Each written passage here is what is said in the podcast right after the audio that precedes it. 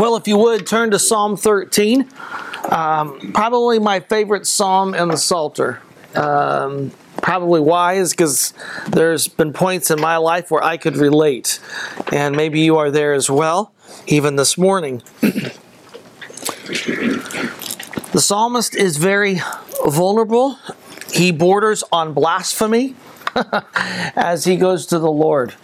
Listen to what he says, starting in Psalm 13, verse 1. How long, O Lord, will you continue to ignore me? How long will you pay no attention to me? How long must I worry and suffer in broad daylight? It's no longer at night, it's during the day now. It's so overwhelmed. It's consuming every every activity. How long will my enemy gloat over me? We don't know the circumstance. Typical of lament psalms, and this is called a lament, which is one crying out to God. Uh, laments are usually vague. Uh, some commentators state that so we can easily relate. It was intentionally vague. Um, I wonder if the psalmist is so overwhelmed he doesn't even know how to verbalize it. but I don't know. Uh, I'll let you decide. He says, Look at me, answer me, O Lord my God, revive me, or else I will die. So the situation is serious, right? Then my enemy will say, I have defeated him. Then my foe will rejoice because I am upended. But I trust in your faithfulness. May I rejoice because of your deliverance. I will sing praise to the Lord when he vindicates me.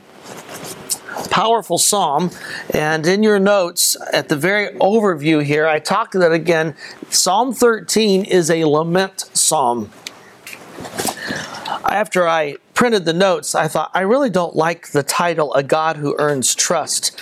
Um, but it's more like a God who deserves our tr- trust, our allegiance, but you, you get the idea. I, I almost titled it A God Who Hears, because that's what we see going on here. A lament psalm, as I mentioned there in your notes, is one in which it's a call for the removal of the suffering and a plea for the Lord to vindicate his reputation time and time again, when you have a lament psalm, and there are 60 some of these, almost 70 of them, the psalmist cries out to, to the Lord and says, It's your reputation that's at stake. All right, that, that's key. We're going to talk about that. The elements of a lament psalm are always the same. They're in your notes. It's very typical. I said, first of all, there's an opening or address. like Psalm 22, my God, my God, you know, why have you forsaken me? Where are you in this? Which is a loaded statement, isn't it? And that's what the psalmist says at the very beginning here. How long have you forgotten? Then it moves to a description. And again, this is usually imprecise. We, we don't usually know the exact details for why the psalmist feels that he is going to die. All right?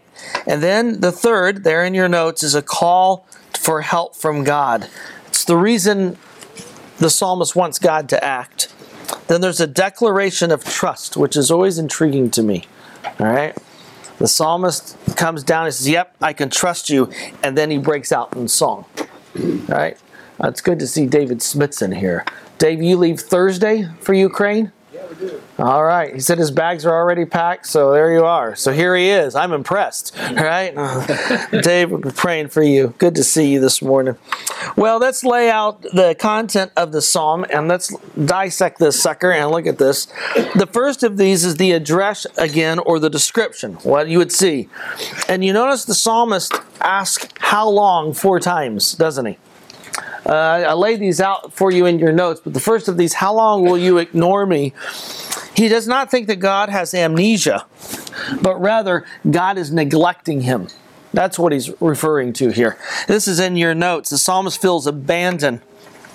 The, oh, Lord, you're not coming to my aid. I don't know about you, um, but I dare say, if you're human, there's been a point in life where, if you're honest, you probably asked God that very question, right? Where are you in this? This isn't this isn't what I wrote for the plan book.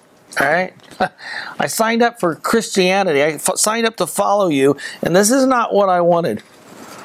And here I am now. I'm f- following you, and you seem to have forgotten that I'm your child. How long? He asks the next question is how long will you pay no attention? Which sounds a little bit like the first, but the idea here is you're withholding favor. You, you promised these things and they're not here. The next question he asks there in the psalm is how long must I worry and suffer? You get the idea. This, this the psalmist is tapped into all of his resources. All right, whether it be his pocketbook, his friends, his mama, no one is seeming to resolve the issue for him. Right, uh, and and that's there in your notes. The attempts to resolve are not working, and so Lord, it's obvious I need your help. Where are you in this? And then the last one is how long will my enemy gloat? and this is he, he comes back to this, if you'll notice in verse 4 as well, uh, this idea that my own undoing is making Joe Schmo over there very happy. And he's the evil guy. I'm the good guy, right? Well, why should he be gloating? Uh, and again, uh, I'm sure there's been some times in your life where you felt that as well. You know, they're laughing at my demise um, the, the, four how longs, it's kind of like four punches being delivered, isn't it? The exasperation, the intensity of the psalmist, it's coming through. You know, how long? How long? How long? Are you shocked with the questions? I mean, this is scripture. All, God, all scripture is God breathed, not just the red letters, right? And, and David, David's asking. I mean, think of what are the implications of what he's asking, I, right? I hate to sound stupid, but it's kind of like a little bit of self pity, isn't it? Uh, I'm not sure about self pity. Um, I don't think he's wallowing. it. Well, why worry? And yeah, then, and then he ends with my enemy's going to gloat. Like it doesn't matter at that point in time. if you're dead, it doesn't right. matter. Well, okay, all right, yeah, Kyle. I just wonder if it helps us in perspective on all this because David wrote these psalms, as my understanding, after everything happened. All the junk in his life was exposed for the world or at that time to see. And then he wrote these psalms after all that stuff, right? Um, some of this is written in the midst of it. Uh, Psalm 51, for instance, he's committed the sin, you know, the, right the little thing with Bathsheba. Right. And, uh, you know. A good portion of this, I guess. Yeah. So right in the middle of it right here. Yeah. Uh, let me, let me ask you this the question this way What does the psalmist not say? This is important. What does he not say? And then, then let's think about these how longs. What does he not say? Yeah, Paul. He's not uh, his sin, which I thought was significant. So it's not, I am regretful and, and here's my consequence. Reminds me of, of the psalm we looked at last week, Psalm 7, where the psalmist is clear. He's blameless. In fact, he says, If I'm not, do to me what should be done to my enemy. right? Uh, again, I, I, mentioned I met with a prominent pastor, and he was trying to say there's always sin on both sides. And no, that's not true. I don't think so. Look at Psalm 7. So, yeah, he's not stressing his sin. What else is he not saying? He's not considering who's in charge. He's not, he does consider who's in charge. What do you mean by that? I mean, I mean, like Job you know, Job questioned the Lord and said, uh, and then the Lord got down on him and says, Where were you when I placed the stars in the sky? Where were you when I created the seas and all that stuff? Job, I think, is different than the psalmist. I'm going to argue. No, it's okay. Because um, there's something the psalmist doesn't do that Job did. Okay. I saw a hand. Yeah, Derek. He doesn't question God's existence. Okay, he does not question God's existence. That's key. Number one, he knows there's a God exists. That's not been debated. He's not expressing any faith. Uh, uh, what do you mean by that one? He's asking how long will it be. Okay. Uh, So to me, I read it as there's not faith that he's maybe already working. God's already working. Just Okay.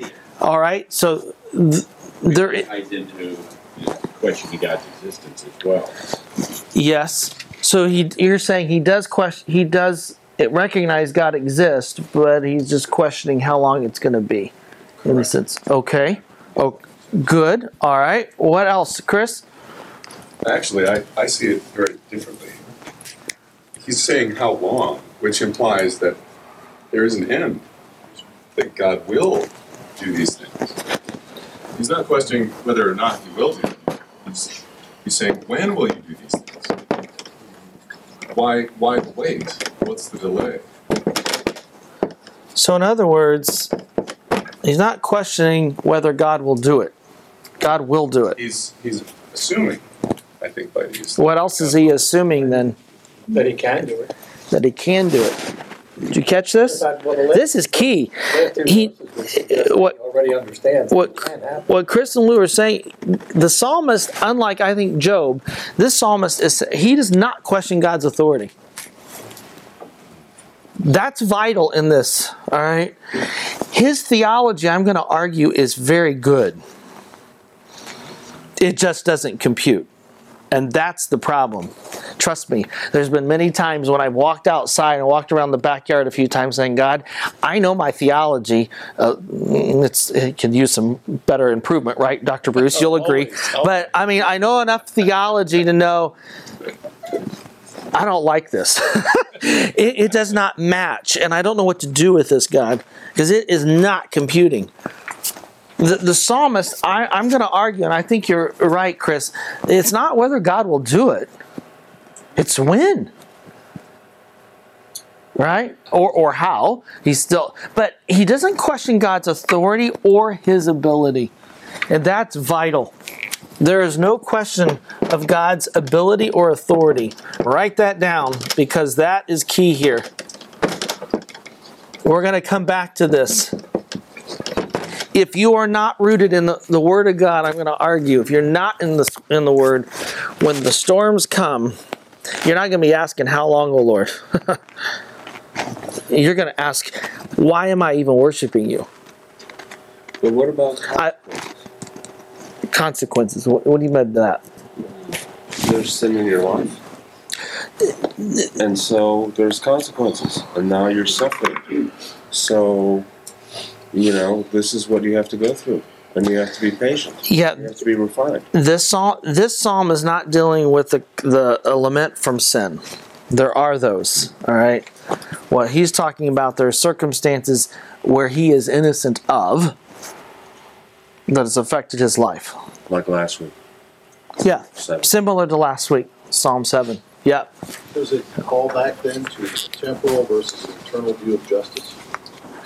I think for the new testament believer that will be true the temporal versus the eternal uh, this is a David, who is going to even appeals to God's covenant here in the psalm. We'll see this in a minute because he uses a special name of God to say, You have a covenant with your people and with the Davidic king, and I'm asking you to honor it. We'll see that here in this psalm. Okay? But we also have a promise, don't we? Uh, and we'll get to that in a minute. But good. He does not, I will, again, uh, this is important. He does not question God's authority or his ability. Why? We're going to see that as we come along. Uh, and I'll say it, and I, I'll say it tons as we uh, continue our studies together. Our theology cannot be based upon experience or feelings. Because if I have bad pizza the night before, who knows what I'll come up with, right? That's- you you can't do it, you know. And I and I've counseled enough people to know when they don't have a foundation and the storms come. I mean, they're not asking how long, oh Lord, you're going to do this. They're saying, Lord, I, I don't think there is a God. I, I don't believe this stuff anymore. I, I hooked my wagon to this, hitched my wagon to this sucker, and it's not going anywhere but downhill. Notice the call for help then in verse 3. Look at this. He says, Look at me. It's, it's kind of like, a, again, like a, a uh, machine gun. He, said, he, he rattles off these imperatives as he says to the Lord, You know, look, answer, and revive. Look at me. And I love that he says, "Oh Lord my God." And Mays in his commentary highlights this. It's in your notes there. The prayer is not uh, uh, interior reflection or meditative musing. It, it's not about him, the psalmist, but it's about God. It's a direct address to the Lord, right? Uh, so this is where I would argue it's not self-pity. He's not wallowing in his own mire. Oh, what could I do here? No, Lord, you're in charge, and I want to know what you're going to do. Right? If we don't go to the Lord with tough questions, how are you going to get answers? Right? I don't know about you. I grew up in this rather, and, and I'm very thankful for my background, but it was ultra fundamentalist, right? You know, uh, you you didn't smoke or date girls that do. You know, smoking didn't make you go to hell; it just made you smell like you'd been there. But anyway, uh, you get the idea, right? Okay, that was my background. No movies, no. Uh, you got the you got the picture. And and unfortunately, one of the downsides of that background, and there are some real positives, but one of the downsides is that you know, you had to make sure everything seemed like it was all copacetic. Everything was great. You know, this Christian, you know, hi brother, so and so. Jesus loves you, and so do I. Everything is wonderful. And you would never think to ask, you know, when is the Lord going to act? Why doesn't He come? Why, why doesn't He do these things? You, you know, because you have to have the spiritual life all together. You would never ask these questions. But boy, read Second Corinthians with Paul. I despaired even of life, he says. Where is the Lord? This is crazy. And and the psalmist is saying this, Oh Lord my God, the name bestows, as you see there in your notes from Mays, he says, the name bestows the possibility and the promise of prayer. Nothing in the troubles of life and the experience of the absence of God cancels the privilege of faith to speak directly to God in confidence of being heard. The psalmist never questions the ability of authority. Look, Lord, all right? To put your eyes on me. And I mentioned the phrase, give light to my eyes, is uh, what's in the Hebrew there. And I mentioned this in your notes. The phrase speaks of a request for restoration of health and deliverance from grief. Job 17, uh, Job says, My eyes have grown dim with grief. So you get the idea that when he says, Shine your eye on me, look on me, he's dealing not only with physical, I would argue, but emotional um, illness or, or uh, shortcomings. It's James, isn't it? we looked at James 5. Um, and I argued there that I think it was both a physical and a, an emotional um, illness the guy's struggling with. He's just overcome with life. And that's where our psalmist is. And as we see there in your notes, the enemy, uh, we don't know who he is, but ultimately he's death. That's clear. Um, and they're going to defeat me and they're going to re- they're going to rejoice over it. Well, you get to 5a and you have the most unusual statement in some ways. It's so succinct, but it's clear, and it's the first part of verse 5, which is unfortunate. Uh, should be the end of the verse right there. But I trust in your faithfulness. Boom. There it is. How? How can he say that? Help me out. Can I I'll give you a clue. When he says, "Oh Lord my God" in verse 3, he's using the Lord's name that God gave his people when he made a covenant with them. Mm-hmm. He looks to back to this God who has sustained his people time and time again because of the covenant he's made. And he says, That's the God I'm leaning on. Right? I don't know where, I know some of you, um, well, a couple of you I know are just faced with some overwhelming issues right now. And just just cling to the past. You've seen God's hand bring salvation. You've seen God's hand work here. You've seen God's work here. I think that's the beauty of testimonies, by the way. Uh, uh, we don't do enough of them. I think in church services we need to have people sharing. This is what God's done in my life, right? Uh, Paul shared his testimony to our Sunday school class one Sunday. Uh, just an amazing story. What? How old were you when you came to know Christ, Paul? Thirty-six. 36. And Paul will tell you uh, he had the world by the tail and a, a few girls on the side. and yet God just revolutionized his life. Right? Hearing this is it's just a reminder yes, this is the God we serve. When you start watching the news, it's easy to forget that we have a God who sits on a throne, right? Who has the authority, who has the ability. Um, am I preaching? I'll stop. All right. But this is how he can, this is why he can say, I trust in your faithfulness.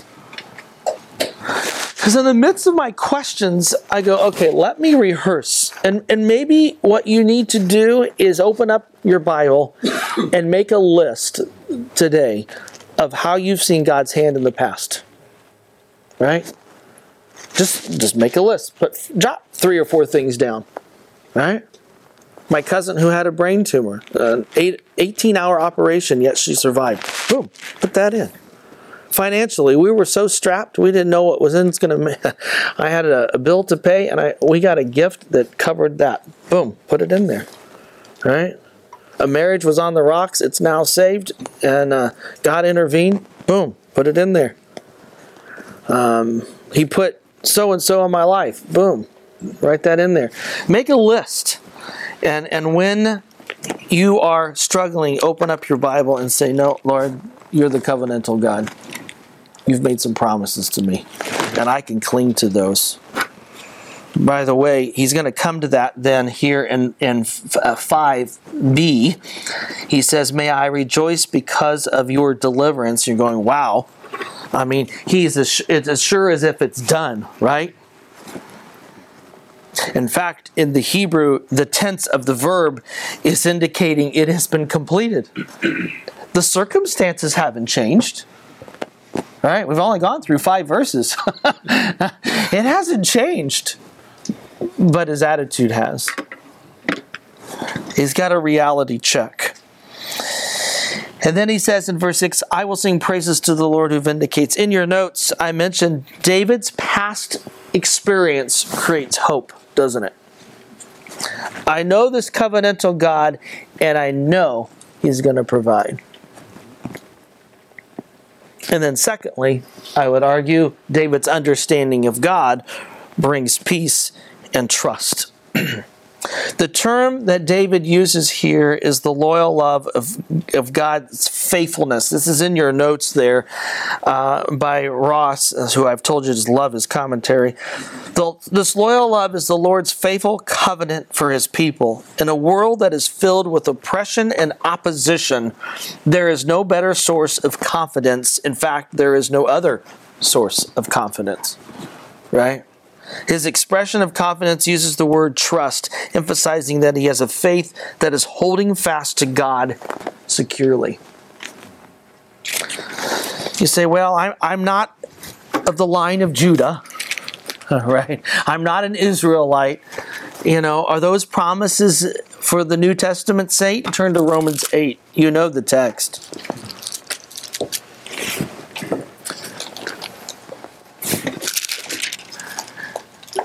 We'll start in in verse 26. Romans 8:26. In the same way, the Spirit helps us in our weaknesses or weakness, for we do not know how we should pray, but this I mean, have you been there? That's really the psalmist.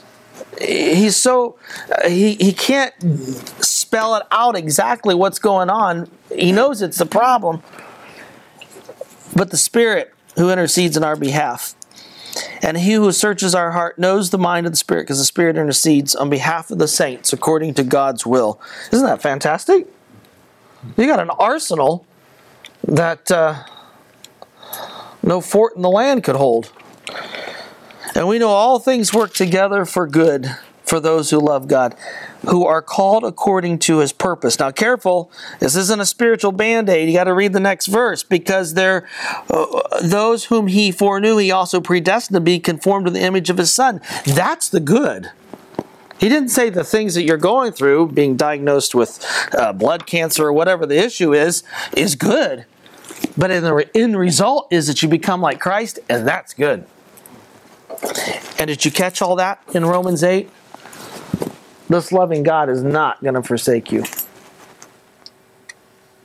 That's why later in, in Romans 11, Paul says, Who has known the mind of the Lord?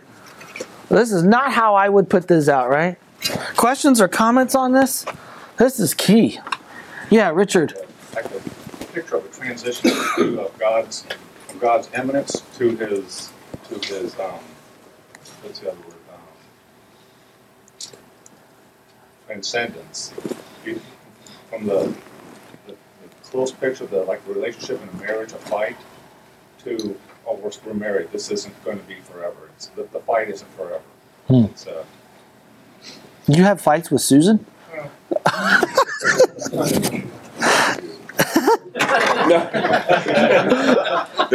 Those one of Job's friends. Yeah. Any other comments here? Uh, again, the circumstance has not changed for David in this psalm. Right? Uh, Joe Schmo didn't get struck by lightning in the middle of writing this sucker. Yeah.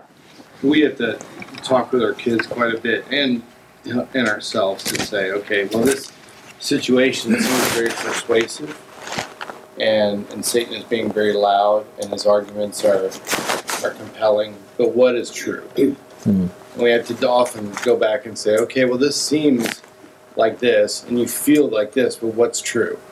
And then you can just see their, you can see them kind of sit back. Sometimes they roll their eyes, but then they'll say, okay, well, then they start listing off the promises of God, the, the, the attributes of God.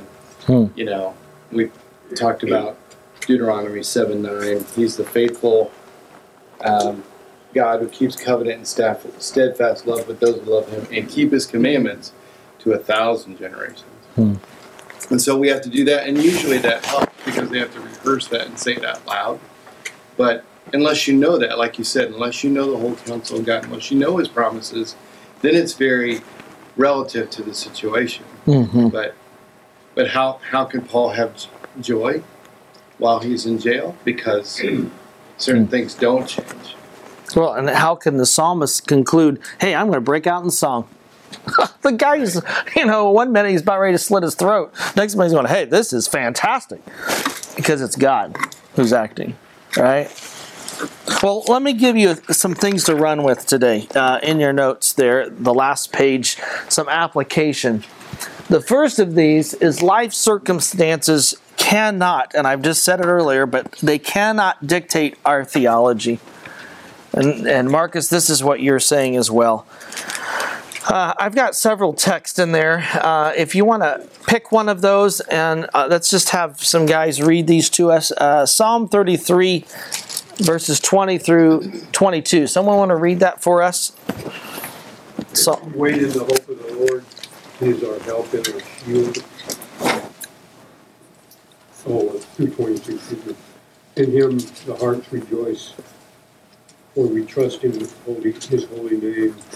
May, may our unfailing love be with us, Lord, even as we put our hope in you. Good. Our hope, stated twice in that text. Our hope and our shield. Good. Psalm 115.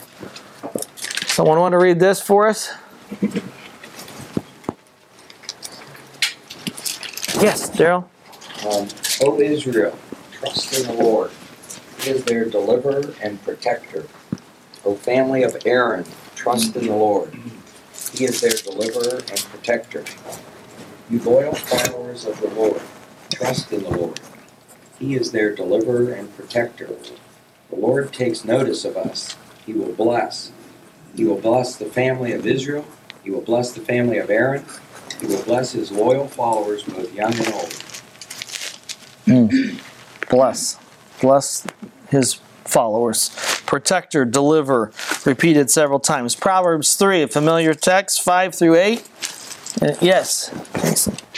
Trust in the Lord with all your heart and lean not on your own understanding. In all your ways acknowledge him, and he will make your path straight.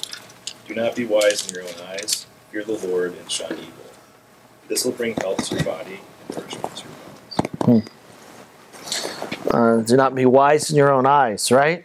That's what the, one of the things the psalmist has said. You know, I've, I've tried all this and it's not working. Um, I find it interesting that he says he's worrying, right? I, I must worry and suffer uh, because uh, what does the New Testament tell us? Cast all your cares upon him. Don't worry, right? Be happy. Rest in the Lord. Good. All right. Uh, Isaiah 12, 2 through 5. Yes. Look, God is my deliverer. I will trust in him and not fear. For the Lord gives me strength and protects me. He has become my deliverer. Joyful, joyfully you will draw water from the springs of deliverance. At that time you will say, Praise the Lord. Ask him for help. Publicize his mighty acts among the nations. Make it known that he is unique. Sing to the Lord, for he has done magnificent things. Let this be known throughout the earth. These are some great promises, uh, and you may want to take one of these texts and just run with it this week. Maybe commit it to memory. Saying, Lord, uh, Proverbs 3 would be a great one to start with. Just, Lord, uh, need to be reminded of this in the midst of, of life. You can always tell when you're you're meeting a believer who is well grounded and walking with God because they're they're even joyful in the midst of suffering. And when they can say, I don't understand why the Lord allows this, but I'm so grateful because I've learned, wow, that's maturity. Right? That's maturity. To say, you know, I don't know why she left me, but I, I'm so thankful that in the midst of this, it's drawn me closer to God. That's an amazing statement. Life circumstances cannot dictate our theology. Um, and and let's be honest, we may never know the whys the side of eternity. Right? Losing a job? I could testify to that one. I'm still asking why. That was 10 years ago. Or why why did that whole mess happen? You know. Secondly, I'm starting to preach again. I'll move along. All right. That's too convicting, anyways. Let's move on. A proper perspective of God brings hope despite the present circumstance. And that's what we're seeing here, right? The psalmist. Um, there, there's still hope uh, when there's a, a proper perspective. Turn to Psalm 59 and let me read this to you. This is a great passage of scripture. I think it's neglected. you don't hear people quote from Psalm uh, 59 much, but it's a great text. Uh, let's see, let me get it. 16 and 17. He, the psalmist writes, As for me, I will sing about your strength. I will praise your loyal love. There it is again. That's, that's a, a loaded Hebrew term. There have been doctoral dissertations written on Chesed, the, its heaviness, this this awesomeness of love, that this covenantal love that's there. Um, in the morning, for you are my refuge and my place of shelter when I face trouble. You are the source of strength. I will sing praises to you, for God is my refuge, the God who loves me. By the way, this is a lament psalm. But once again, the psalmist comes to the end and says, Yeah, you're my refuge. And I, I, I it doesn't answer all the questions, it doesn't resolve the circumstances, but I have you to cling to. And I am so grateful. Because where else would I go? Right? And then the last one here, as we come to the end, the last point here for the notes is God's silence does not mean his lack of presence or absence of love then this is vital. Don't you wonder how many times Joseph cried out to God how long as he was imprisoned in Egypt? or Moses in the wanderings? The Israelites sure did. In fact, they stepped over and even questioned God's ability, and that becomes a problem, right? Um, lack of faith in God. Psalm 31 let me just share this one with you verses 21 uh, 1 through 24 the psalmist makes this declaration in Psalm 31 The Lord deserves praise, for he demonstrated his amazing faithfulness to me when I was besieged by enemies. I jumped to conclusions and said, I am cut off from your presence. Sound familiar? Uh, I've lost your favor almost. And that's so easy. I don't know how many times I've met with people who are struggling uh, with circumstances and saying, you know, am I really God's child? Uh, you know, does he does have I done something? And he deserves praise, he says. But you heard my plea for mercy when I cried out to you. Love the Lord, all you faithful followers of his. The Lord protects those who have integrity, but he pays back in full those who act arrogantly. Be strong and confident. Right? And Rock is saying, yes, there is time when there's sin and that needs to be confessed. Yes, there are some consequences of sin. We're not saying that. But we're talking about one who has been to their knee before the Lord, and said, Please forgive me, I cling to you. Right? That's the promise. Because we have a God who can and does. And so, like the psalmist states in Psalm 13, I sing praises to you, O Lord, my God. Questions or comments? Great psalm. I think the, the Lord is the ultimate tough lover. yeah, D.A. Carson's written a little book called The Difficult Doctrine and the Love of God. Uh, I think that's the title. Is that right, David? I think it is. That little sucker is worth having in your library. It's it's it's only a few pages, but it takes forever to read because it's so deep. The difficult doctrine of the love of God. Yeah, that's not exactly what we're dealing with here, but uh, in that book. But he, it is talking about God's awesome love for us. Well, I hope it's an encouragement to you. I've been praying all week as we, we looked at this psalm because uh, I know some of you are, are some deep waters right now. Just just encourage you. Claim some of these promises. Look back to what God has done. Right. Don't forget those as you go forward. All right. Any question? Any further questions, comments, cries of outrage? What a blessing, right? To get together on a Tuesday morning and not have to vote and uh, stay stay here. Not that we shouldn't, but to, to spend some time around God's Word and keeping a right perspective. Yes, Bill. One final time I've been convicted, bad things happen or whatever we encounter, questions, you know, question should not be why. It should be God, what are you trying to do here? Mm-hmm. Not why, but what. Mm-hmm. Because we have the who, right? Father, we just thank you for your love for us, your grace. Thank you for these men. And I know some, you know, um, life's going great. Yay for them. I continue to go before them. For some in this room, these words are somewhat difficult to hear. They resonate more with verses 1 and 2 than verses 5 and 6 of this psalm. And I pray that today as they reflect on you, the covenantal God who promises to never leave us nor forsake us, the one who promises to give us every good gift, uh, who promises to grant us wisdom, Lord, that they would just run to you and bask in your love for them. Father, thank you. Thank you that we're yours. Go before us today, uh, and we'll just praise you in Jesus' name. Amen.